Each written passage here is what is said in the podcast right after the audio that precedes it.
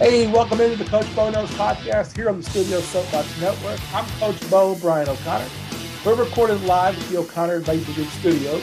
Check out all things O'Connor Advisory Group at oagks.com. You can interact with the show on Twitter and Instagram. Our handle is at Coach Bo Knows Show. Check out the Facebook page. You can just search Coach Bo Knows Show, and you can email us anytime at Coach Bo Knows Show at gmail.com.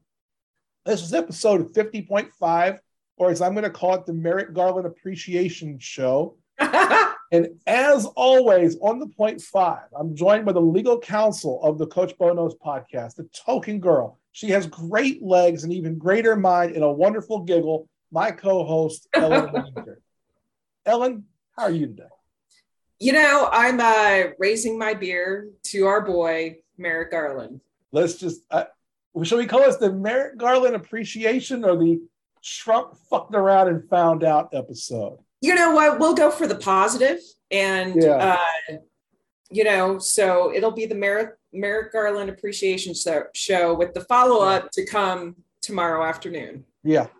So you know, let, let's just let's start with that today. Look, we're going to get a little political today because look, we, we don't lie about who we are on the show. We're both we're both liberals. We're both Democrats and we both hate Donald Trump. I mean, it's especially me. I can speak for me when I say the hatred is real. Is real. He's a horrible like, human being. He he's Emperor Palpatine. Um, he's not very smart. let's talk about what happened today. So Merrick Garland, people, everybody knows by now that there was a search warrant and got executed. Yep. There you go. Ex, guess why I got you here, the legal counsel.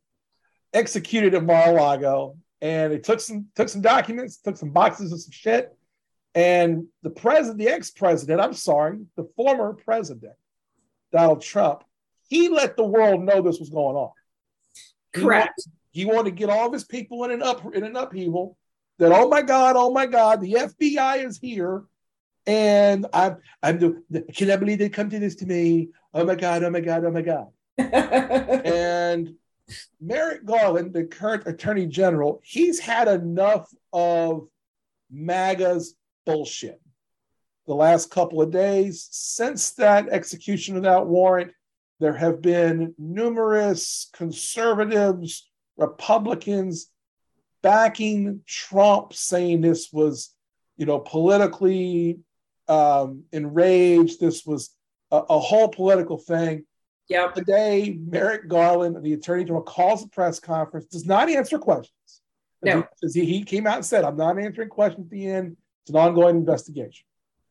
But does say that, hey, we have asked the court in the southern southern district of Florida mm-hmm. to release the to unseal. Yep. The unseal, yes, unseal the search warrant as yes. well as the contents of what was taken. Yes. Now, the former president has till three o'clock Friday, Eastern time, Eastern time, to say, please don't release these documents. And Merrick Garland has said, with the approval of the, the, the Trump side, basically, he's put it right back on Trump and said, hey, if you think we're fucking around, let us release the records. Yeah. And we'll let people look. Basically, Trump's team bluffed. Merrick Garland sitting there with a full house and says, You ain't got a straight flush. So and pushed him all in. Yeah, and pushed him and said, Fuck you, I'm in. And Trump's people don't know whether to shit or go blind right now. Yeah. Um, it's interesting for a number of reasons. For all the conservatives who are now pounding their fists in the sand saying defund the FBI you know we're going sideways. This is a witch hunt. You know if they're going to do this to a former president what are they going to do to you? Well if you're under federal investigation perhaps at some point this may come to you as well. So you get just the continued hypocrisy of what the current Republican Party is, juxtaposed next to his uh, Trump's testimony that was given under deposition, in New York City the day following the raid, wherein he claimed his, he asserted his Fifth Amendment right over 400 times. And some of you may remember that back in 2016, he was all about this shit, saying, hey, if you're not hiding anything, if you haven't done anything wrong, if you're not a criminal, there's no reason for you to assert the fifth. The quote was mobsters, mobsters, mobsters. They're the ones who use the fifth. Yeah. You're guilty, you plead the fifth. Yes.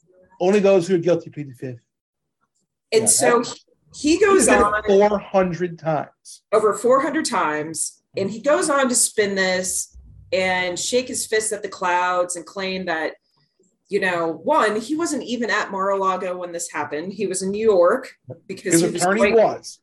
he he was he was in new york waiting for his deposition the following day Yep. his attorneys were advised and were there on site were served you know the search warrant. Yeah. he claimed that it started at 6 30 in the morning. It started after 10 a.m you know it was not a crash bang scenario of a raid. It was very civil.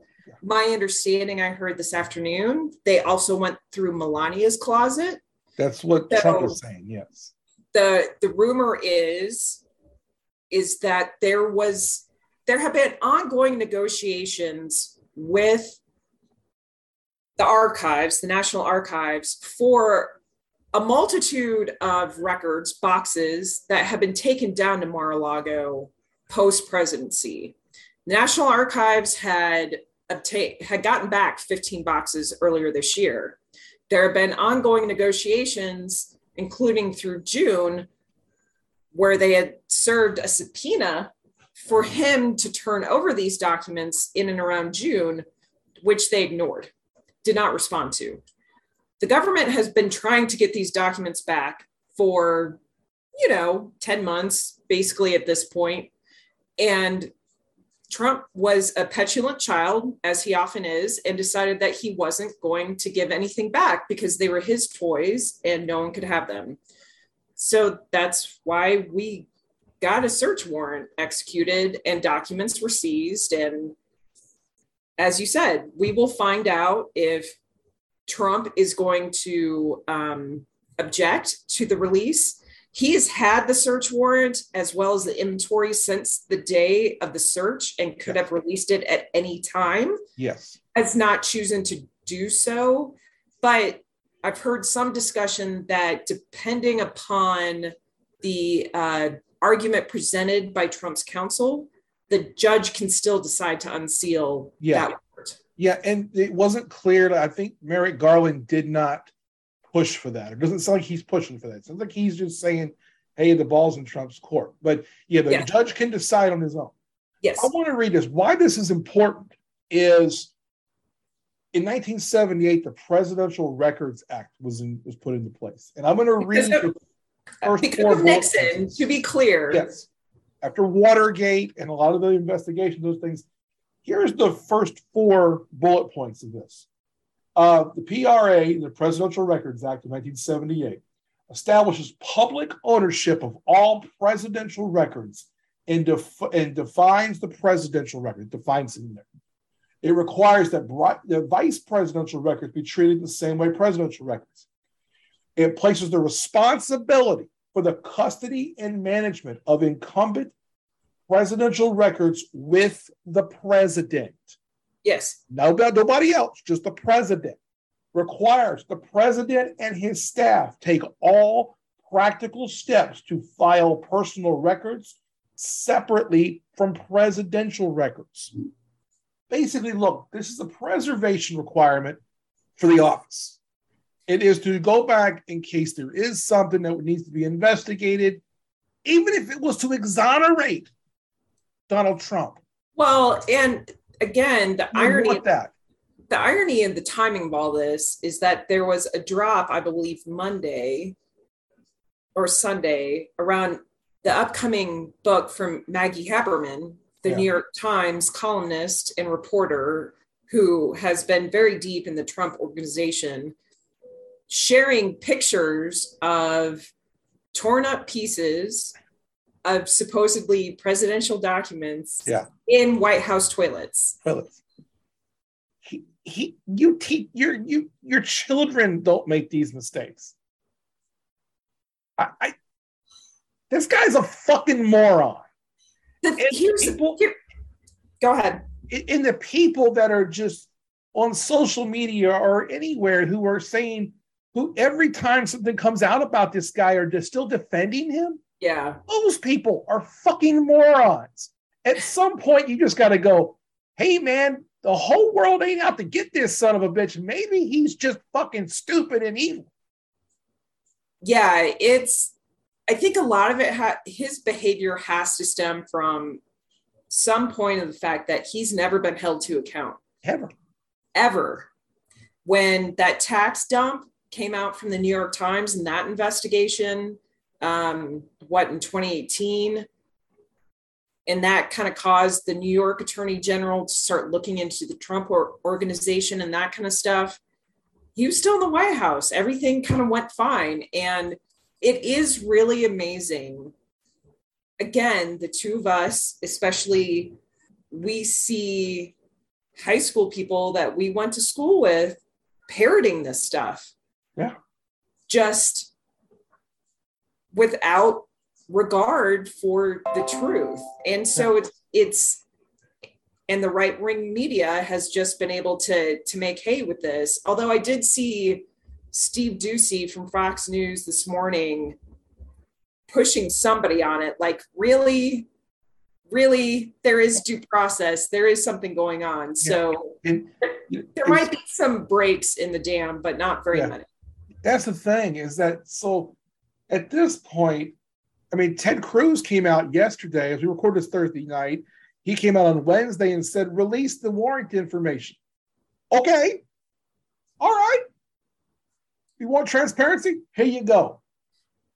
but the thing the thing that irritates me though if they're all up in arms about this force trump to do it he had it the day it fucking happened Yeah, this is the whole thing. And it's amazing to me that there are still people that give what this guy says any fucking credence whatsoever.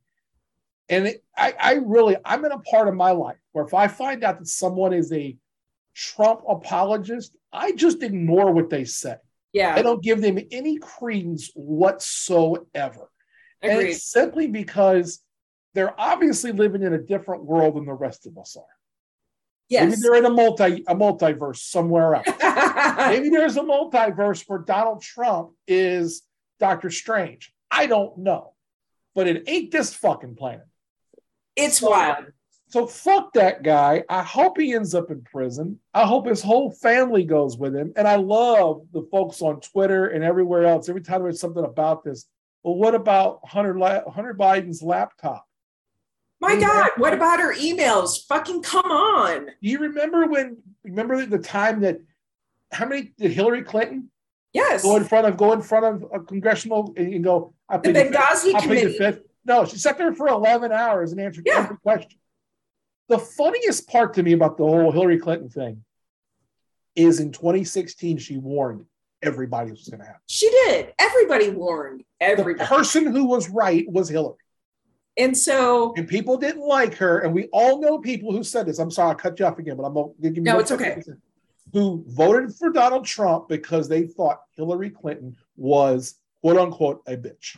right and that she would just be too emotional Too to emotional. presidency Oh, where uh, you know we can all notice and and understand that trump was far too emotional to handle the presidency when he's throwing his plates of ketchup against the wall Yeah. but i i will say something else i found interesting i learned today that um former transportation secretary uh, who is the wife of mitch mcconnell went ahead and testified in front of the January 6th commission this week. There, there are two Thank others currently in. I just saw it on CNN.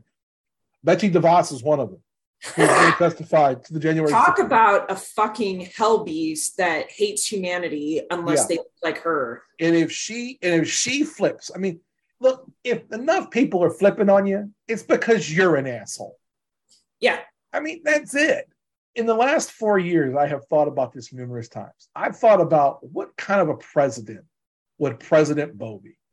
Okay. And I thought, you know what? I wouldn't be liberal about everything.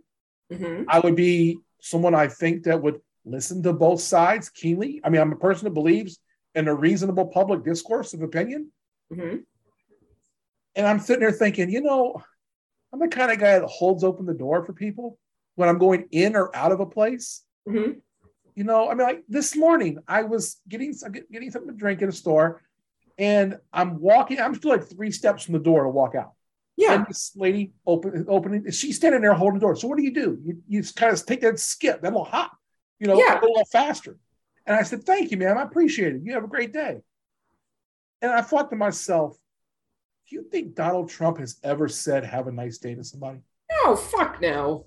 Do you think he's ever actually asked anybody that works for him how they're doing today?" No. And I just think if you're the president, you are the well, I mean, you're the most famous man in the world, man or woman in the world. Anything that someone does in your orbit is going to be remembered. Yes. Wouldn't you try to make those people's experience as good as possible every moment of the day? There's examples where we're all going to have a bad day, sure.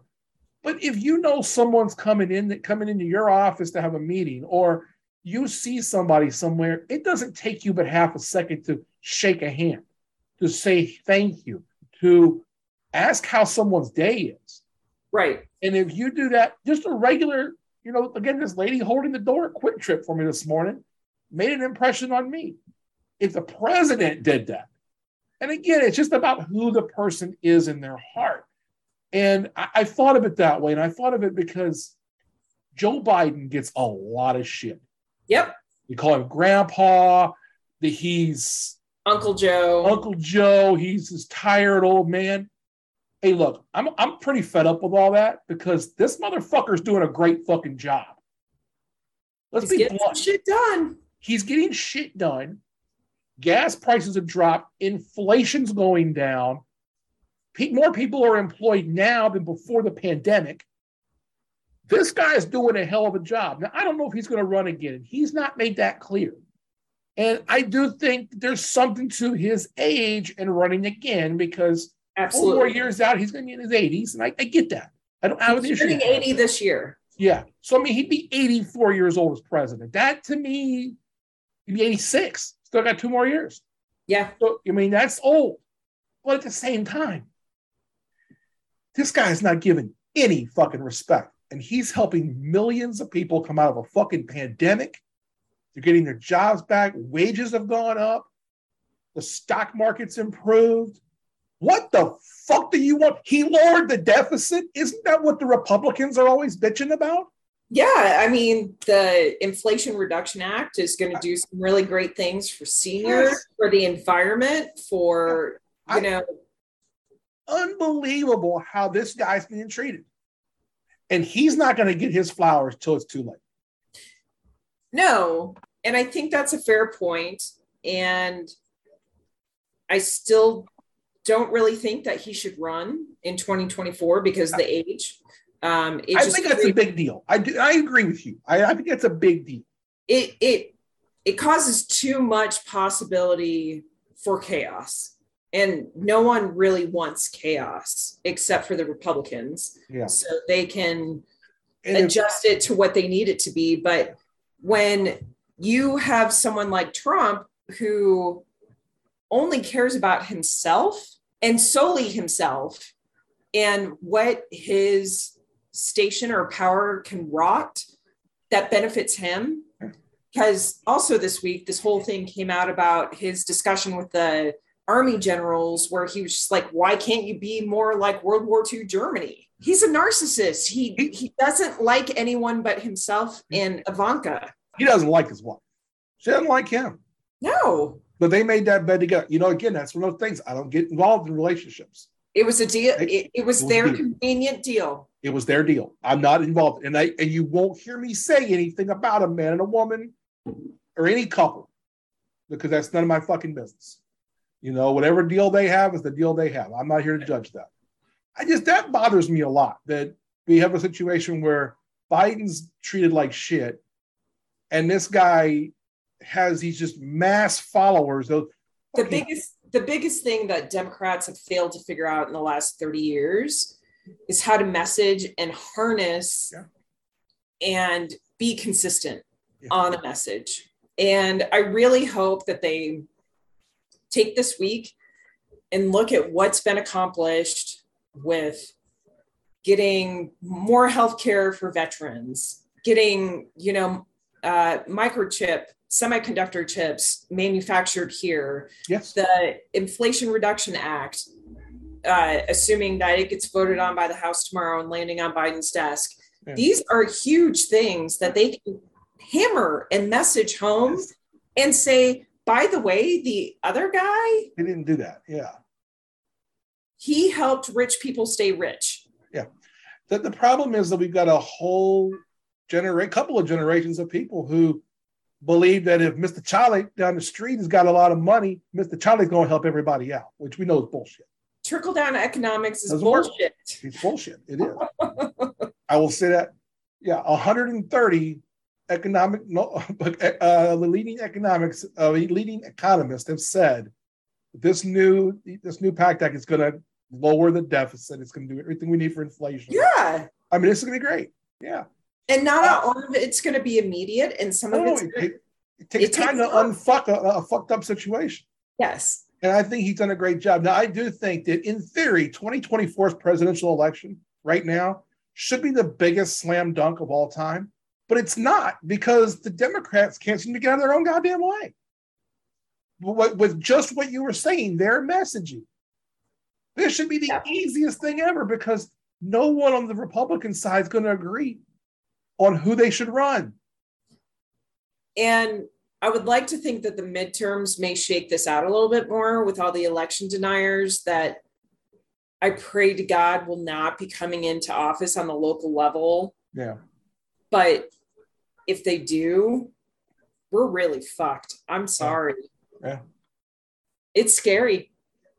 Oh, it, it, it's some crazy shit going on out there. And I just, I don't like this guy. I don't like him at all.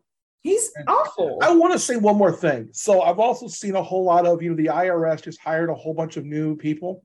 Oh God. And, and I want to say something about this. I want to, I'll tell you why I'm going to say something. This hits home for me. I'm going to say some information that not everybody knows. You know this because you're my Yes. legal counsel on many things. Um, this is August of 2022. Mhm. In August of 2019, I was given an audit by the IRS. I have been in and back and forth with the IRS for three years. Mhm. Just last week, I got their final determination after I had to go in and give them more time, or they were going to automatically fuck me. Right. And they reduced a whole bunch of stuff. And they basically said I understated some income, which I didn't. But I know I'm not guilty. So what did I do? I knew I wasn't guilty. I knew I had nothing to be ashamed of. So I went to my accountant and I said, What do we do? Uh-huh. She said, No problem. We're going to go through this. It's going to take some time. And I have had to pay thousands of dollars. And Yes. I've worked with my accountant quite a bit. Um, I love my accountant. She has saved me a lot of money through this, and she's been wonderful. Well, now we're at the point where we're going to have to go to tax court. Okay. And we have to hire an attorney. We're working with an attorney now. It's, like, it's going to be okay. But it's like I was saying earlier if you're not guilty, if you're if you have nothing to hide, if I made some mistakes, then I made some mistakes. And I'll pay the cost of that. And it's going to cost me some money. That's fine. If I overreported or underreported something, if it's tr- legit, hey, hit me with it. I will. I'll take it like a man. I'll write the fucking check. Right. But I have nothing to hide. So what did I do? I went the correct way. I got an attorney involved when I needed to. I got my accountant involved. We've been working with the whole situation. They're not here to tell me to go fuck myself. No. It's the same thing that happened with Trump's taxes and all these things for years, and he's been under audit for 10 years. They're just continuing and continuing and continuing. They don't want it to end. Well, they're getting handed over to the January 6th January commission. 6th commission is going to take a look at them now. the clearing call has been like, oh, they're going to investigate all these uh, waitresses that are making $50,000 a year. Oh. Listen, the profile of who they audit is very small and will continue to be Yeah. small. Yeah, the reason that I personally am audited was because the particular year I'm being audited for, I had larger business losses than I ever had. I had claimed more write offs, more deductions because of more capital I put into the business. I'm a sole proprietor. I had a smaller reported income that year than the previous year and the year after. And so it looked like there was something shady that year. Right. Again, we did things the right way. We had, you know, showed all the accounting. There's some things that the IRS disagreed on. Some things they didn't look at the correct way. They didn't have the obvious proof they needed. We Right. provided them with that proof, and they've gone, "Oh, okay, we're going to change some of this." Right. Again, be transparent, do things the right way. We'll make this work. The IRS is not hiring 50,000 new people because they are trying to hurt a waitress who's making 215 an hour plus tips. No, they're trying to make sure that I don't have to go through a three-year fucking audit. And they're trying to make sure they can fucking process the paper that's been Yes. sitting in warehouses for the last three years Yeah. because their workforce has been slashed for the last 10. Yes, I literally we could not get a hold of my auditor for six months. We Because had documentation of that. that person probably didn't exist. Yes. and so we're like, what do we do? And then when they finally came back to us, they said, October, late October, it was October 31st last year, Ah, I got a oh, letter saying, if you, uh, we are doing nothing further, this is what you owe us. And we basically said, wait a minute, you didn't look at the 4,000 pages of stuff we just sent. you." Right. And so they said, well, you're going to have to give us an extension because the, um, what's the, the limits, the, The statute of statute limitations. was going to run out at the end of the year of 2021. Yeah. And I said, no, I wasn't willing to do that. Well, then they said, well, they went really kind of against the IRS uh, taxpayers' Bill of Rights, but they said, well, we're going to, this is what we're going to give you. And I said, okay, I'll extend it for one year if we go to this. And then I, and then we started negotiating and they started looking at stuff. And then I found out the person that was doing my audit has retired. Yeah. And I found out that person's manager has now retired. Yeah. And they said, we're going to go up to this. And they said, here's where we're at. And it's half of where we were at, I mean, is not bad. And we're going to No. go to tax court and show more in tax court. It's going to cost me 60 bucks. Like, okay, I can do that. And in one of these, I maybe will represent myself. and Well, it'll be fine. but it it's- was it was announced what two months ago that they were just going through and destroying paper records because they had no one available to actually review them. Yeah. Yeah. My records literally did not get looked at No. for over a year. Yeah. And, and it's pretty, pretty shitty, but it is what it is. But I just want to be clear that again, I'm someone who has I, I I wasn't a target of the IRS. There was something that looked suspicious, and they went and took a look at it. And because of bureaucracy, it's taken them a long time to get it done.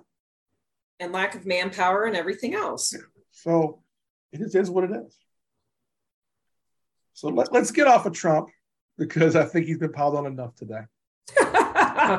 Hey, pile on him, fuck him. I, Uh, I, I wouldn't want to pile on him. I'll No, I, I mean, he, he might, you might bounce if you hit him hard enough. shit, man. Oh, Might Um, to spank him. oh, God. I wouldn't spank that with a two by four. Well, you remember that whole Stormy Daniels thing where he was just Yeah. like, "You spanked me with this magazine." up, yeah, wired up Newsweek or something. Or, Yes. Ew. I don't know. That's just not my thing. No. Um, hey, we got to talk about one of our great sponsors. Gotta jump in here. You know who it Goldbelly. is. First, Goldbelly. I mean, you gotta talk about Goldbelly. The Great American Sandwich Sale is on. Uh, it's still on. Pat's King of Steaks. You get your Philly Philly cheesesteak. Uh, Central Grocery Muffalettas, the original Muffalettas in New Orleans. Sale. love muffalettas. I do too. I do too. And I love Central Grocery. I love, love Central Grocery.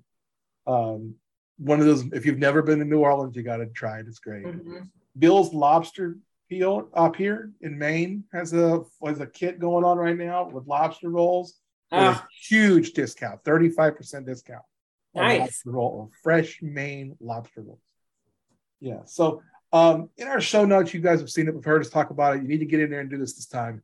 Get in and get you a sandwich kit up to 35% off. Plus, if you use our link, you get $25 off a for your first order for $50 or more. So another great way to um, save some more money and have some more fun and try something new. So give Celebrate the beginning of the school year with something fun. There you go. That's that's a great way of putting it. Yeah. Enjoy that. Check out Goldbelly. We thank them for sponsoring the podcast.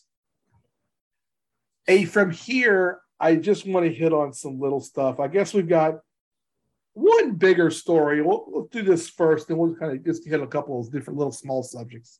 Okay. Um, the Big Ten, I think it was John Ourand broke the, uh, him and Andrew Marchand broke the the news. Okay. The Big Ten is in an agreement with three different networks. Okay. Fox, NBC, and CBS will all have Big Ten content. They are completely leaving ESPN.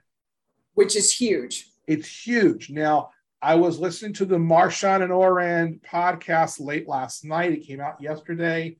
And uh, Andrew Marchand made a point of saying this was something that Fox put this together with the Big Ten. That Fox Okay. had, because Fox owns 40% of the Big Ten network.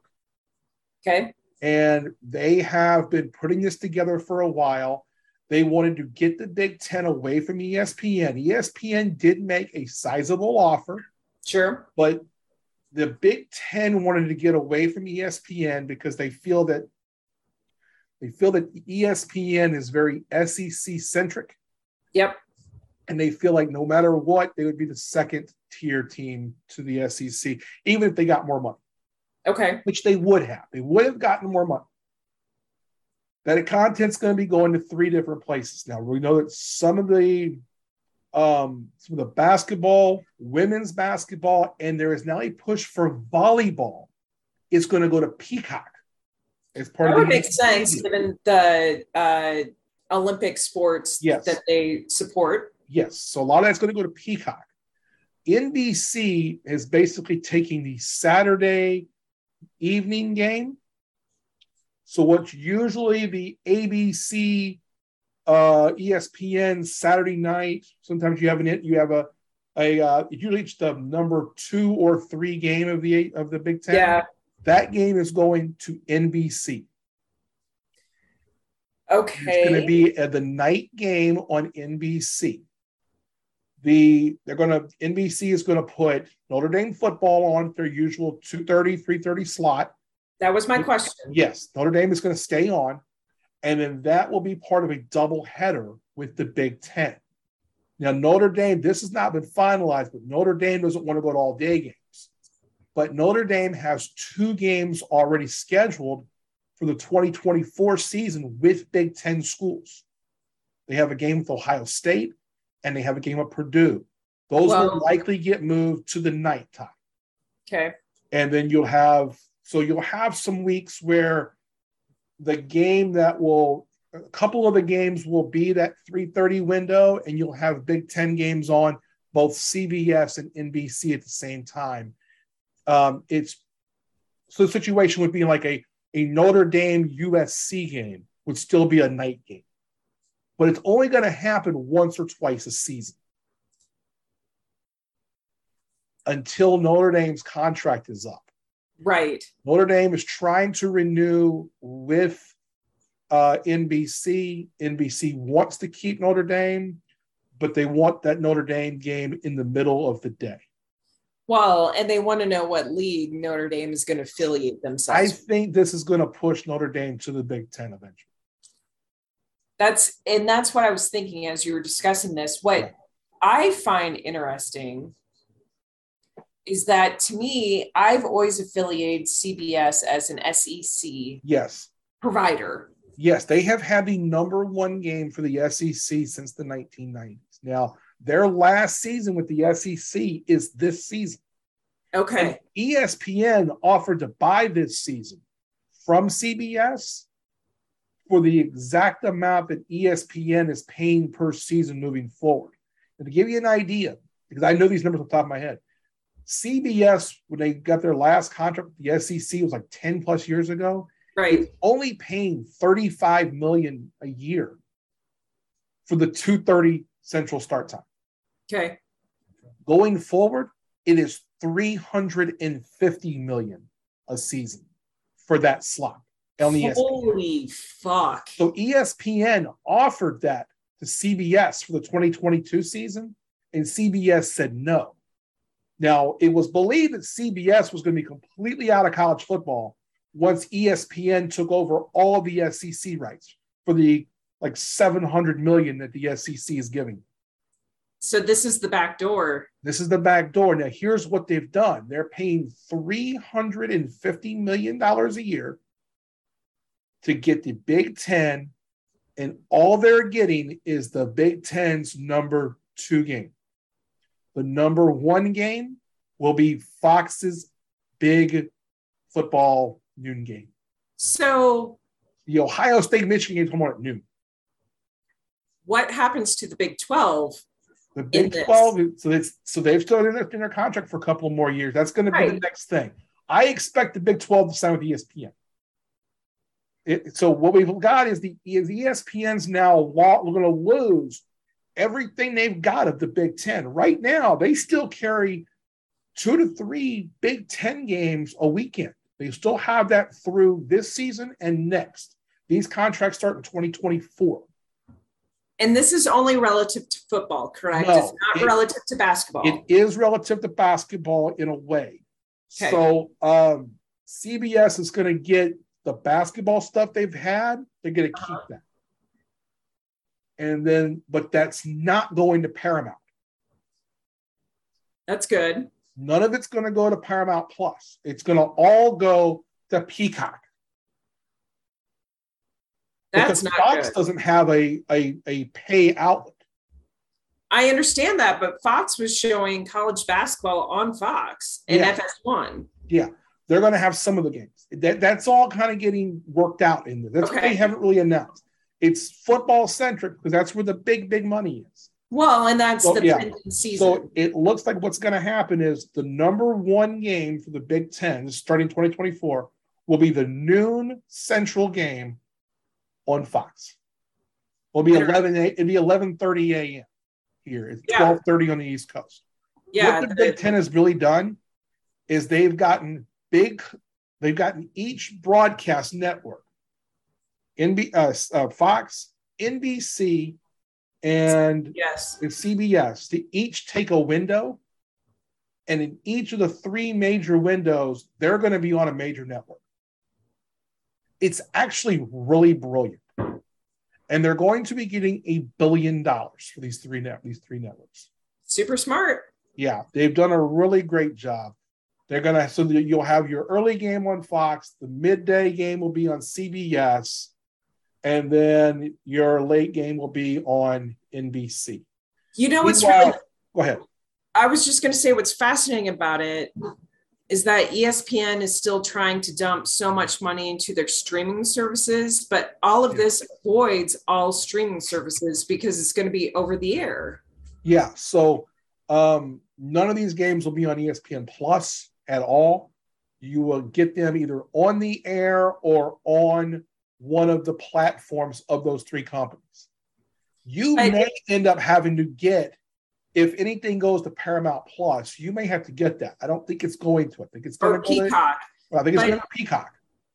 And then um, Fox does have is it Tubi or something like that? It's a free deal, but they don't right. plug it. They they don't have a pay window for that.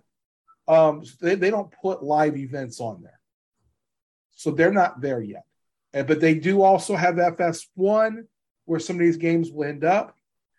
The belief here is now we know that. We know 2024, this is going to start with the Big 10 mm-hmm. We know the SEC is exclusive to ESPN, which also has ABC. So the 2:30 game and the night game will be the two big windows for the SEC. The SEC hates the 11 o'clock noon window. They right. That's the window the Big 12 will end up being, in my view. Well, that's the window that they've been in. Yes, and I, and, and I think what will happen is now we're going to see a push between the Big 12, the ACC, and the Pac 12 to get the last big window, which is the 11:30 a.m. Central Time ESPN window. Mhm. And you can't do that with the Pac-12 teams. You're not starting games at nine o'clock. Correct. The ACC doesn't have anybody worth a damn that anyone outside of their own city wants to see. Right. The Big 12 has already taken, already going to steal a couple of teams. They're going to steal a couple more. They're going to make the deal with ESPN and get their content to ESPN. And it's going to be the Big 12 working with ESPN and getting that content on the ESPN Plus. Well, and that's where again, that's He's where they've too. been with FS1 for Yeah. the last several seasons. and- they've had that 10 o'clock window. Yeah, and it'll work out great for ESPN because now ESPN will have a premier Big 12 game early in the day, Yeah. the best two SEC games at 2:30 and 6 o'clock. And then they'll take the best leftover Big 12 game and make it a nine o'clock start. Here, here's what I will argue though. The early game, as it's been on Fox, will not be the premier game. The late game will be the premier game they've already said. Fox gets the number one game. for the Big 12. No, no, no. The new stuff moving forward. Don't even worry about what's happening this year and next. It's already locked in. No, no, no. That's what I'm saying. ESPN going forward, if they near If they sign the Big 12, yeah. that the shit game goes on early, the premier game goes on late. It From could be, 12. yeah. I mean, it, it, They're not going to put a premier game because the teams will revolt. well, yeah, you may be right on that because, and they That's what they did with the Fox. They Yeah. fought it. Yeah. Well, see, but, but when Oklahoma and Texas were in the Big 12, they liked that game, No, they didn't. They hated it. but they liked the 11:30 game, especially when it was Ooh. OU Texas. That's where they always played that. No, Uh, they hated it. they, they did like come out 2:30 on ABC. Yeah. I mean, we're going to see that. Then maybe that does get thrown over, and then your best leftover game is the morning game. I mean, that how many Yeah. times have I watched KU at 10 o'clock in the morning mountain Yeah, because they were the less awful pick. well, and it, I guess it makes sense when you're saying that also because then you're also not putting a big game up against the Big Ten's biggest. game. Exactly. That makes sense. Yeah, yeah, because in the night game, if you have the Big 12's game as the nine o'clock start, you're putting that up against the Big Ten's fifth game, which is going to be Right. their West Coast teams. Right. You know, it's going to be the UCLA versus Purdue game. You know that. kind of- Right. Right. yeah, you wouldn't mind putting Oklahoma and, and you know whether it's well, it wouldn't be Oklahoma and it's Oklahoma State and K State Right. You can you can So, still have yeah. rivalry games at that time. That at that point. Yeah, so that's what we're going to see, and it's interesting. If we're seeing the the the money is just incredible. Yeah. Talking a billion dollars. I'm Okay. boycotting Red Sox games for one week Why is that? because they played like shit in three out of the four games I went to this past weekend. I got sunburned, dehydrated, and everything else going to the K for four straight games. And the Red Sox put in a half ass effort and looked fucking horrible to a team that's won fucking 40 games. Uh, aren't they above 500 post uh, All Star? Who? The Royals. Well, yeah, because they won three out of four from the fucking Red Sox. That doesn't mean anything. I mean, what's the? Like two I'm just saying. Okay, I appreciate the trades that the Royals made and the baby Royals showing their shit. Good for them. fuck the Royals. But or maybe it's from June. And you know what? I, I want to say the Royals are actually sitting at 47 and 66 right now as we speak. The Red Sox are 58, 54 and 58, and in last place in the American League East. Ridiculous. That same record would be six games ahead of the fucking Royals. Anyway, um, yeah, so I am on a current one week, no Red Sox games. I am so far, I missed they didn't play Monday. I missed Tuesday and Wednesday's game. They don't play today. I'm not watching this weekend. They are playing today. I just glanced at the saw score. And they play the You're Yankees. doing a Red Sox cleanse. Yeah, so I yeah, it's like a juice cleanse, but it's no Red Sox Okay. for a week. So I don't know. I, I'll end up. I'm, I know I'll cheat and I'll watch Sunday night baseball because they're playing the Yankees on Sunday night baseball. But Uh, hard to resist. it's hard to resist that. Um, speaking of baseball, Yes. I love baseball. I, I, I love football. It's my favorite sport, but baseball is so fun. And there are some really great things I love about baseball. And uh, one of them came to the forefront and just kind of dominated Twitter on Sunday night. I mm-hmm. shared this with you beforehand. Yes. And if you follow me on Twitter, if you follow at Coach Bo Knows show, you will have seen I retweeted SNY, which is the network that covers the New York Mets, Yes. has a video up of Edwin Diaz coming into the game Sunday with his walkout theme. This is Rivera good. I mean, this is top five I've ever seen good with the trumpet music and the narco music, the narco song. Mhm. the trumpets go hard and the crowd gets into it. I want to go to a Mets game now, just as I want to see Edwin Diaz come out of the bullpen. I this is incredible. Yeah. It. Uh, I hadn't seen it. Yeah. I I recall seeing it in the timeline, and I appreciate you sending it to me. It's very fun to see Mr. and Mrs. Met um, That was one of my favorite parts too. taking out their trumpets and playing along with the trumpet line with the brass. And the only comment that I made to you, like, it's one of those things that culturally, I don't recognize the music as something that is known Yeah. In the current sphere. But I have to believe that for Diaz, this is his jam, Yeah, I would think so too. which makes it very cool. Um, I don't know if Rivera, like, if he requested, Yeah, we don't know if he ever requested Enter Sandman. I right? Like, I don't know who makes these decisions, but I hope at this point that Diaz was like, this is something I really enjoy. Let's do this. You can put the link in the show notes. yeah, look, I'll put the link. That's a great way. We'll put a link in the show notes. It's about a minute that SNY tweeted out. And when the trumpets, when he comes through and he's a couple steps out of the bullpen and the trumpet part of the song comes on, the trumpets go hard. Yes. And the video is cool because not only is he running out and it follows him, they did a great job of the camera work. It's Yes. really well produced. Then they cut to some of the crowd shots, and then you mentioned it. Mr. and Mrs. Met playing with the toy trumpets is hysterical. And Yeah, I was like, so that's funny and that's good. And that's what's good about baseball, stuff like that. So Absolutely. yeah, I, I thought it was great. Um, like we were, we've been joking around about it at our house for a week. We have literally since Sunday, like all of a sudden, either me or Peyton will break out the phone and go to that part of the song and play it.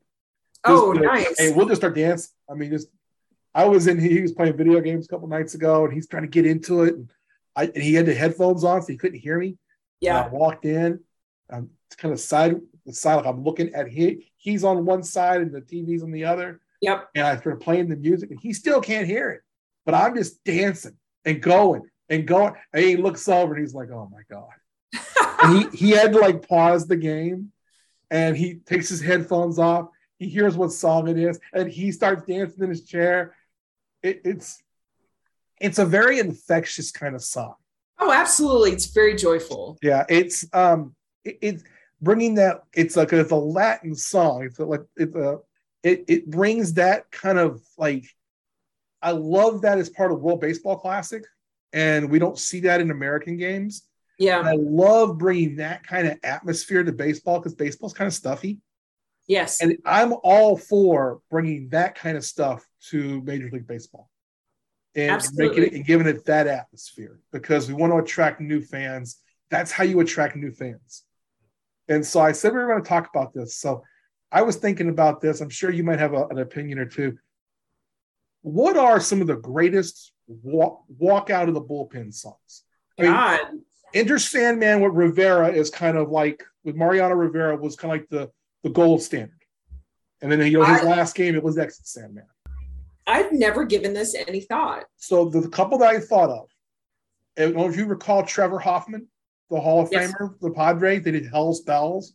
Yeah. And they would do the gong first, bong, bong, and then Yeah. the music would start, and that slow entrance to Hell's Bells, and he'd come out was one of the greats. which is interesting to me because I relate that to the Nuggets because Yeah. if they're close in the fourth quarter, that's how they'll open the fourth quarter. Yeah. The other one I thought was a Red Sox homer was back in the day they used to play the Dropkick Murphys shipping up to Boston for Jonathan Papelbon.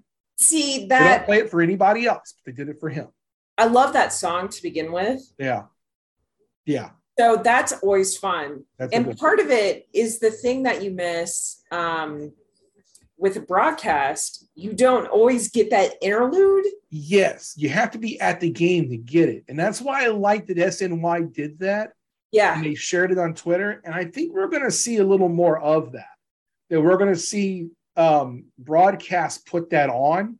let's Like hope the so. The Yankees were doing it with Rivera at the end. ESPN, every time they had the Yankees and Rivera, they would do it because it's something that's it that's um, you know part of the game and part of the atmosphere of the game.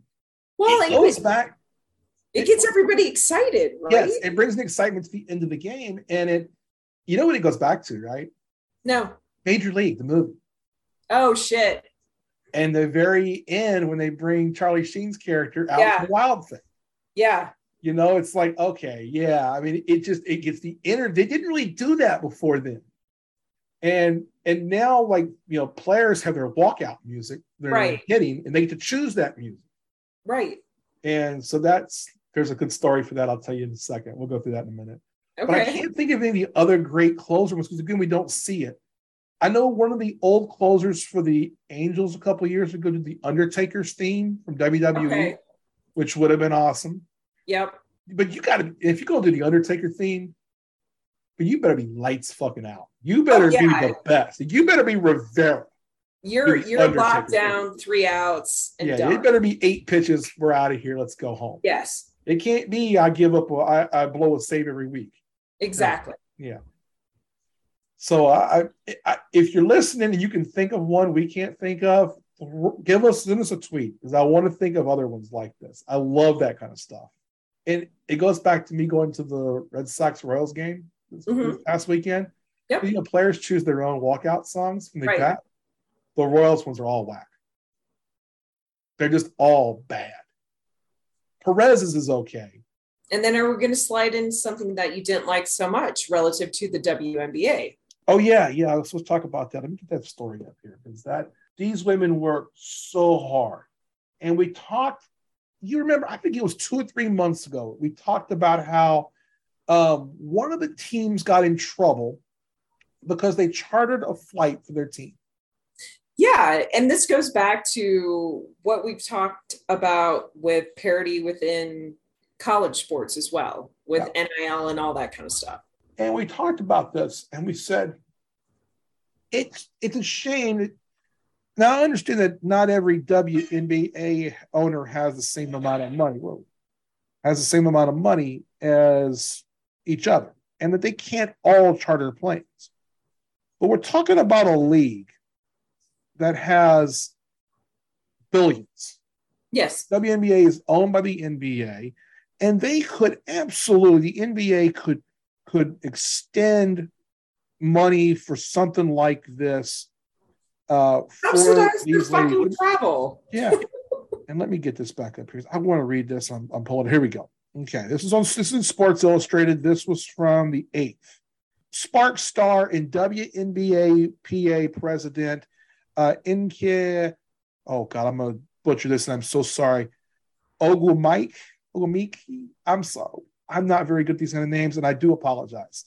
Issued a statement calling for an immediate resolution to the NBA's ongoing issues the ranging travel for its players. In short, what happened was an entire a half a team had to sleep in the airport overnight. These ladies fly commercial from game to game. The, the, the team pays for it, but they have to fly commercial. And when you're flying that many commercial in a plane, you know, an air um, a, a route is you know canceled for the day or for that night, Right. and you're stuck. Yeah. And these ladies had to sleep in an airport overnight while traveling for the WNBA. Now, Yes. I get it. There's plenty of us who are business travelers who've had to sleep either at an airport or had to do something. I've had to do it before myself. But my business doesn't make billions of dollars. Correct. I'm not part of a billion dollar conglomerate. And these ladies shouldn't be subject to that. Frankly, And- there's no reason they can't have a charter flight for these teams. And Nope. you're not, and many of these teams are sister teams where there are NBA teams there. Who So it. there is some sort of infrastructure, Yeah. I would think, that could be shared. Yes. And and it would really just and I get that there's collective bargaining as well. Yeah. needs to be- but I think the NBA PA would really benefit from their next negotiation going in and saying, you know what? Let's take 5% off the top. That's half from the men, half from the owners.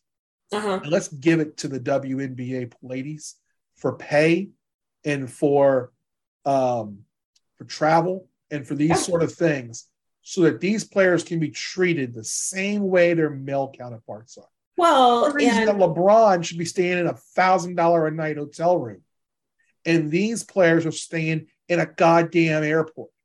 Well, and it's it's the thing that would help the WNBA in addition to ticket sales and you know swag merch all that kind of thing but you avoid a situation like Brittney Griner and so many of the other WNBA players who have to go overseas Yes. to supplement their salaries to kind of make things up because I think the highest end WNBA uh, salaries around 250 It's around two fifty. two hundred fifty thousand dollars, Yeah. which yes is a lot of money. yes, I would- it is. I would love to make two hundred fifty thousand dollars a year, but in comparison to the NBA, it's. I mean, I don't even think the rookies. No, there's nobody on an NBA roster outside of a 10 day contract that makes a quarter million dollars. It's And I get it. The majority of the great majority of the ticket sales and the income and the everything that comes in the TV deals and everything else all comes in through the NBA, not the I get it. WNBA. fully But the WNBA, if you're going to say they're the WNBA, they're an NBA product. Treat these players like they're NBA players. agreed. I mean, if we've got, you know, star player, the, the whole team is staying, you know, when an NBA team travels, they stay at the nicest five star hotels. Oh yeah, Women should be doing that. The, the problem is also, we told, they, they, they've told, I guess the NB, WNBA has told the owners they can't travel on charter jets. Why couldn't the NBA and the WNBA make a deal with NetJets Yeah. or something and provide them and just say it's gratis? We're going to provide you with advertising. Fly our ladies around. and that's and that's what Oh. he called for in this was like hey let's get a contract with Yes. one of the major airlines netjets jetblue whomever i don't care One of these, pri- there's so many these private companies. I watch CNBC all day. You see five fucking commercials for private Right. jet companies. and One of them can't make a deal with the WNBA to say, "Hey, we want we will we will run your teams all around the country to all their games on our Yeah. planes. All we want in the exchange is we want to have some signage in your stadiums for both the WNBA and the NBA, and in some kind of magazine that season ticket holders can get. it's Because who has money? Season ticket holders. it's easy it's an easy thing to create Yes, this is how someone hasn't figured this out. If you haven't figured this out, somebody at the NBA and WNBA offices need help. My email address is brian.o'connor at lpl.com. Shoot me a fucking email. I will come in and I will make this work. It is going to cost you some money. Jesus Christ. I don't have to save everything for everybody, do I? no I mean, but I'm already, I mean, the, the Khan family needs to call me already. So I can say think- AEW before they go out of fucking business. i think the khan family is fully ignoring you i'm sorry yeah, the Khan family is going to need me sooner than they fucking think. Yeah, well, I'm gonna talk about that later. Maybe not today, but we're gonna Not today. not today because you're here. You don't do wrestling talk, but And we've gone extremely long already. and Triple H is doing it right in the WWE right now. He's changing that shit up. So, all right. So again, I'm just I got frustrated when I saw this story because I don't think we should have WNBA players sleeping in the fucking airport. The next basketball thing, we got two more basketball ones, and we'll be out of basketball. Yep. Next one is the NBA doing something right. And that's the announcement earlier today that beginning this season, Bill Russell's number six jersey will be retired across the league. Every Which team, Very cool. very cool. Bill Russell is the Jackie Robinson of basketball. There is no doubt. This guy did. I talked about it a couple a couple episodes ago, in my respect for Bill Russell is as high as it is for Jackie Robinson. Things Mhm. that he's done. I think he's the most unsung NBA player of all time, and I think that honestly, he's a guy that I think is one of the top five or six players of all time too. Yeah. Um, but I I love the fact that they are going to you know they they named the NBA All Star MVP after him a few years ago, Right. and now Russell's passed away, passed away 88 years old a couple weeks ago. Um, now he is going to be honored with the Jackie Robinson treatment. Number six is retired across the board. There are currently five players who wear number six. LeBron's the most famous. There are four others. Uh-huh. Um, they are going to be allowed to wear six as they retire or move to another team. They will not be allowed to wear six anymore. okay. And no player from here moving forward will be issued the number six. Okay. Number six will then be hung in the rafters in every in every um, arena. Awesome. I think that's awesome, and I think it's rightfully deserved by Bill Russell. Something the NBA got right. They didn't even have to email me on that. Yeah. So, um, the last NBA one, you know, I love to talk about this guy. I know. and this is who is my least favorite athlete in the whole world? Currently, Kevin Durant. Kevin Durant. I hate Kevin Durant. Hate everything about him. He went to Texas. He's an asshole. He's overrated. Kevin Durant asked for a trade from the Nets. They haven't traded him yet. And he went back and said, Well, trade me or get rid of Steve Nash, the head coach, and the general manager, and I'll stay. And this was following Kyrie Irving. This is following everything. This is just, just a week ago. Over the weekend, the Nets made a decision and they decided, nope, we are not taking your request. We are going to trade your ass eventually. We are not firing Steve Nash. We are not firing our general manager. You are the fucking problem. We are going to get you the fuck out of the paint. Okay. It's it's Thank you. interesting. Um one, it's interesting that I couldn't hear you clapping. Oh, God damn it. I was clapping. You were clapping, could not hear it, so that explains the other issue. That was, this is some bullshit. How come you can hear my voice but not anything else? I do not know. Um I was clapping. I- the Nets got it right.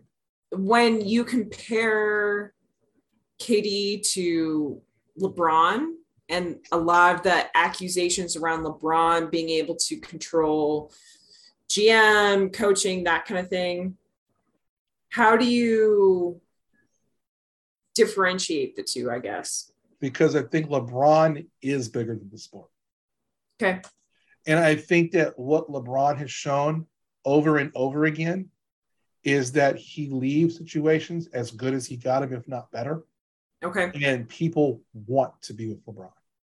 Okay. LeBron has improved. Without LeBron James, the NBA is not where the NBA is right now.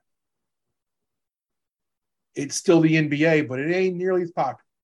LeBron right. took Jordan's mantle and he's moved it forward. Now, he's not as great as Jordan, and, and it'd be foolish of me to say he was better. Sure. But I think LeBron's the best player of the last 30 years. I mean, going back to Jordan's prime, I think LeBron's the best player. But what LeBron has also done is he's fought for minority coaches. hmm He's fought to get minority ownership. Uh-huh. He's fought to show that um, athletes could have more say and it wasn't shut up in dribble time. Okay. And I think that stuff And, you know, he's done a lot of positives. You know, he gets a lot of grief for the um the decision. the decision. The decision is his big one.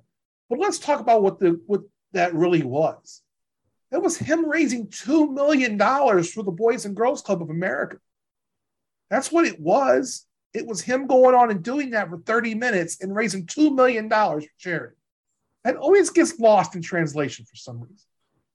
Um, because his ego got out in front of that because he could have easily just donated. But no that. one talks about he did that. No one talks about the other things he does. yeah, You know, they talk about well, he made he did you know Space Jam 2. He's got you know the LeBron production company. Peyton Manning has Omaha Productions. yeah, What's there a difference? He is giving jobs to people. Yep. He didn't forget the people who helped him in the beginning. He's brought them with him. that's very true. People who have been good to him, he's been good to them. hmm And Kevin Durant wants to be LeBron James so bad, and he just isn't. He isn't the type of man that LeBron James is. And look, Nope. I, I don't think that LeBron to the Lakers was the best basketball idea. I think a lot of the reason he did that was because he wanted to be in LA to help his star shine a little brighter. He wanted to play with Anthony Davis. I do think that's truth to that. I think there's some things he wishes he'd have done a little differently. But LeBron's made the league better for everybody. Okay. What he's done with Rich Paul and everything there has been better for the tippy top players. It's been better for the lower level players, been better for the owners. It I would argue that LeBron has been he not only just the next logical step from Jordan, but he shows that this is what it needs next. Okay. The NBA is going to suffer when LeBron James retires, Which will be soon. which will be soon. Yeah, I mean, he's in his late 30s. He is going to retire the next two to three years. And there is nobody to take that mantle. And I don't mean the way he plays, because Giannis is as good now. Luka is as good now. There's four or five guys as good a player as LeBron is now. Sure. LeBron's getting older, but nobody can be what LeBron is in society. Okay. And I think that if you look at what LeBron has done, it's the next step from what the guys like Bill Russell and Jackie Robinson and Kareem Abdul Jabbar and Jim Brown did in the 70s. There was nobody like that. Right. Not even Jordan. No, Jordan never did anything. Never did any of that until LeBron. And that's my argument on LeBron. Okay. No one has been that guy in any sport until LeBron. Okay. And he's influenced so many people in that way. Yeah. I mean, I just I think that's important to point out. I I think he's I big in the game in that way. Yeah. And that's where I that's where like I think Kevin Durant wants to be that, but I don't think he wants to be that. He wants to be thought of as LeBron without doing the work LeBron does. Okay. I mean, if Kevin Durant wants to prove me wrong and say he is that, then go out there and do say some of the things about Breonna Taylor that LeBron did. Right. Go Sure. and raise money for some of these charities the way LeBron does. Yeah. You know, do things for the league. If Kevin Durant wants to impress me, go talk about this NB, WNBA issue is because you know who is talking about it in the right rooms? LeBron. hmm If it's going to get done in a in a in a CBA way, guess who's Yeah. going to push for it? LeBron. hmm There is no leader after him in the NBA. And I, and I you could I will argue all day long of who's greater, Jordan or him. Look, there's times I think the tippy top LeBron might be better than Jordan, Okay. but there's certain games where you go, there's nobody better than Jordan. Sure. But Jordan Yeah. couldn't do what LeBron did off the field. He just wouldn't do it. And it was also a different time in the late 80s and the 90s. Oh, absolutely. It was not going to be well received no. if Jordan had come out and done some of the things LeBron has. No. a I, lot of that, as we've come to find out, isn't really who Jordan is. yeah. No. I I agree to your point, and I'm I'm just kind of marinating on that. Yeah. Like, who who is going to be Yeah. Or is it going to be kind of a stagnant period like it was when Jordan was there from a cultural leadership kind Yeah. of standpoint? when Jordan was gone, the NBA was fun during those times because you didn't know who was going to win. Yeah. You had Olajuwon and Barkley together for a little bit, and Barkley was aging. Yeah. And you had Shaq was the best player, best young player. Eventually, he and Kobe got together. Right. And Kobe could have been that guy that transitioned between Jordan and LeBron. And even though we've heard all these great things about Kobe, LeBron did them in a bigger way Kobe just chose to wait until later. until the end of his career. Yeah. And, Yeah. and I can't blame it. And if Kobe was alive today, God only knows what he would try to do. Very true. I mean, yeah, I mean, I can see him being very powerful. Yeah. And I could see him and LeBron doing things together that would be better for young black people, young young women, young you know, everybody. Marginalized people. Yeah, Absolutely. well put, well put. And because that's something that they both believe in. And LeBron has got that mantle. And I hope the NBA has somebody like that. You know, I on the court, yeah, there are plenty of players that are phenomenal. And I and I like a lot of them, right. but it's gonna take someone special. Yeah. I Kevin Durant. Uh, I got two football ones. We're gonna get out of here on these because I think we can laugh on these. One, it's questionable to laugh on, but we're gonna laugh. I'm gonna laugh on it anyway. Let's do that one first, which is Frank Gore. Uh, Frank Gore got arrested. Okay, Frank Gore got arrested a couple weeks ago. I guess it was uh, what they call it, misdemeanor battery Yes. he's in a hotel in Atlantic City. This is the end of July. He is, let's just say, with a woman. And that woman, he had to drag out of his room. No, he didn't have to. He chose. he chose to. He chose to drag her out of his room or kick her out, kick her out of his room, uh, naked and by her hair. by her hair. Yeah. So, allegedly. So I kind of put one and one together. Now I know something I kind of, as people know about me, I'm a big avid sports memorabilia collector. I knew that that particular weekend was the big national sports memorabilia show in Atlantic City. It's Mhm. called the National. It's the biggest one in the world. It is literally, they have hundreds of people appear to do autographs. They have all sorts of the biggest dealers in the world out there. They've had some of the cool shit. Uh, the Bobby Bonilla contract that just sold for like $200,000 was Oh. on display there. Smoking Joe Frazier's robe when he fought Muhammad Ali was on display. These things are going to be auctioned off soon. Right. Um, so there's a lot of that stuff there. Frank Gore was one of the autograph gifts. So I kind of put one and one together. I said, all right, Frank Gore got a payday. Goes up to his room at the hotel. He calls a, what do you want to call it? Well, the term you want to use? Sex worker. Sex worker. And I'm assuming that sex worker didn't get enough cash. And he was like, get out. And, you know, no, no, yes, yes, you know, and then, you know, push comes to shove, sounds like literally. I'm assuming this is where this is going. As there's not been official charges of anything other than simple battery, which is a misdemeanor. It's not being called a domestic uh, uh, domestic abuse, and it's not being there was no injuries suffered. Correct. It's not Ray Rice punching his girlfriend in the elevator. Right. I think this is a situation of a sex worker and a ball player. That's what I really think this. If I'm wrong and this woman was harmed, I promise to take it back. So But I'm reading tea leaves here, and this is what I think. here, here's my issue. Yep. I don't care if she's a sex worker. Mhm. You don't need to throw her out naked by her hair. Okay, what if Full the stop. what if the story is she was stealing from him? Call hotel security. Yeah, There are other options beyond being physical That's true. with her. That's true. There are. Call your buddy and be like, yo, this bitch is getting sideways. I need somebody to calm this situation down. That makes sense. I, I see your point. That's a great point. You do not need to be a caveman Yeah, throwing someone out into a hallway by her hair. I agree with that. Uh, you know what? I'll stand by that too. I, but I do think this is what happened. And that's fine if it is. Yeah. I have no issue with that. Yeah.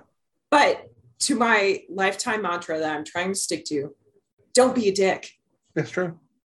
All right, last one. This one kind of hurts my feelings a little bit because I like this dude, Marshawn Lynch. Chase the rainbow, man. I love Marshawn Lynch. I do too. He's a good I- dude. He's a good dude.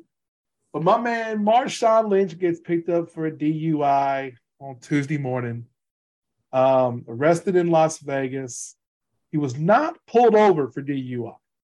Um, his attorney says this is the quote um, Marshawn's car was safely parked and not in operation when the police arrived on Tuesday morning. Marshawn was not pulled over for DUI. We are confident that when all evidence is presented, this will not be a DUI under Nevada law. Okay. Now, there's the arrest report says the investigators found markings suggesting the vehicle, quote, hit sidewalk areas Okay. before stopping in an industrial section of downtown Vegas, not far from Main Street. The driver, quote here, the driver was asleep behind the wheel with the driver's door open, leaning back in the seat with bloodshot, watery eyes and had one shoe on and one shoe off. That's 7:30 in the morning, Tuesday morning. Man, he went in the paint and uh, He went hard. Uh, he hit a curb. it looks like yeah, he couldn't drive, needed some air. yeah. So it they had to forcibly uh, do a blood draw. Okay. Which means they had to get a search warrant. Uh, let's see, he was uncooperative. He fell asleep. He fell asleep during questioning. Officers had to use a restraint chair to force a blood draw. Yeah. After the judge issued a warrant. Yes, you're correct. Yep. Results of the blood test were not immediately made public. Of course. Uh, let's see here. There was a oh, the 2020 black Shelby GT Uh-huh. 500. That hurts me saying that a car this bad, that that cool, was quote unquote undrivable with one missing front wheel and the rear driver's side and front passenger wheels badly damaged. Damn.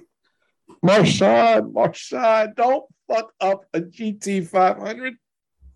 In Vegas, will you please just get an Uber? Yeah. I mean, that's the thing with all these dudes, right? An Uber. I taught my if my 20 year old kid knows to get an Uber. Look, it's a real this is the rules at our house. If you're gonna drink, take a picture of where your car is with your phone, call an Uber, we will figure it out in the morning. Well, and with these folks, they can call private services. They don't even need to call an Uber. So I'm glad that no one was hurt, Yes. Yeah. including him. I'm sorry for the car. That is sad because it's a very pretty car. But damn, people, you've got all the fucking money in the world to be smart about this. I hate to go down on a sad note like that. Well, what are you going to do this weekend? Uh, I might go to the Royals Dodgers game on Sunday. Okay. Might do that. I'm not sure yet. I got to go see. I might go see my guy Mookie. Well, you Just missed so I him can tell him, Mookie, I love you. You, you missed him while you're out here. Uh, Nicholas and I are going to Rockies game on Saturday because it's Kris Bryant bobblehead day. And Oh, uh? I got something for you at the house. okay, Yeah. But yeah, uh, Nicholas has returned after two months in Alabama, and so we're gonna hang out, which will be nice. Yeah, I'm. Uh, I'm gonna uh, watch some baseball. I'm gonna hang out. I'm gonna try not to watch the Red Sox Friday and Saturday. Okay, I'll probably jump back on that thing on Sunday. nah, it's Sunday night baseball. It's hard to It's resist. Sunday night, if I'm awake, boy, last Sunday's game took it out of me, boy. I got home, the game was so hot, and then we got home, and then Yeah. we went to Whataburger on the way home. That's what you said. get- and you get that double that double burger, and just you're done. I got home, fell asleep on the couch, then woke up at like nine o'clock to come record the, the Monday's pod. So I don't want to do that again though. So we'll figure it out. I'm gonna have to record it late because I'm gonna get caught watching the Red Sox Yankee game. Or just record it early and be done with it. I, I don't really like doing that. So Trying to offer solutions here, man. I appreciate that. I do appreciate that. yeah, so we'll figure it out. You know what? It's okay. Yeah, it's, the weekend, thank God. It right? is the weekend. We're there. By the time you hear this, you'll be at the weekend. So yeah, unless you listen to this early Friday, and if you are listening early Friday, thanks for getting it first thing. So exactly. Um, let's get out of here on that note. Say thank you to everybody. Uh, thank you, Ellen, for coming on, having fun with me today. Always glad uh, to. We're going to have some cool stuff next week. Might do a little wrestling talk on Monday. Is I'm really, really impressed with what Triple H has done so far. So I think I'm going to talk about that. Plus, we'll have a SmackDown between now and then. And AEW CM, CM Punk is back. So, all right, that's always fun. And Jericho lost. Okay. Yeah. So maybe you should listen to Monday's podcast. I always listen to Monday's podcast. Uh, do you um you know why I don't like Chris Jericho, right? You know my political his political thing, right? Uh no, he's but a, he's a Trumper. He's a Trumper. He's a Trumper. Yeah. His wife was one of the people at the insurrection. Oh, yeah. So fuck you, Chris Jericho. Not a fan favorite. Yeah. You, you, At least in this fan. And in here in the Coach Bo Knows podcast family. Yes. yeah. he, he, he's ruined about everybody he's touched so far. So Hayden and I had that argument a couple weeks ago offline, and we're going to have that argument online soon. Okay. He thinks Jericho's helping people. I think he's hurt. Anyway, we'll get into wrestling talk on Monday's show. Um, until Monday, thank you for listening. Thank you for joining us. I want to thank Tyler Jones, everybody at Studio Soapbox. I was back on the Jones Report this week. We did our build a conference draft. So I like to think that I did well. I did spend the first overall pick on Ohio State. Hurt me a little bit on the inside, but I was able to get LSU. And because I had LSU, I felt more powerful. Fair enough. So, um, one big Tyler, thank everybody at Studio Soapbox for everything they do behind the scenes to make the sound at least somewhat better. Uh, most importantly, I want to thank everybody out there listening. So, thank you to you, the listener. Without you, we wouldn't be here. And don't forget to rate us and review. Apple Podcasts, Google Podcasts, Spotify, anywhere you get your podcast. We appreciate every five star review. Thank you, thank you so much. Until next time on Monday, I'm Coach Bo Ryan Have a great weekend. Do your time tokens and 9 to 5. Take care.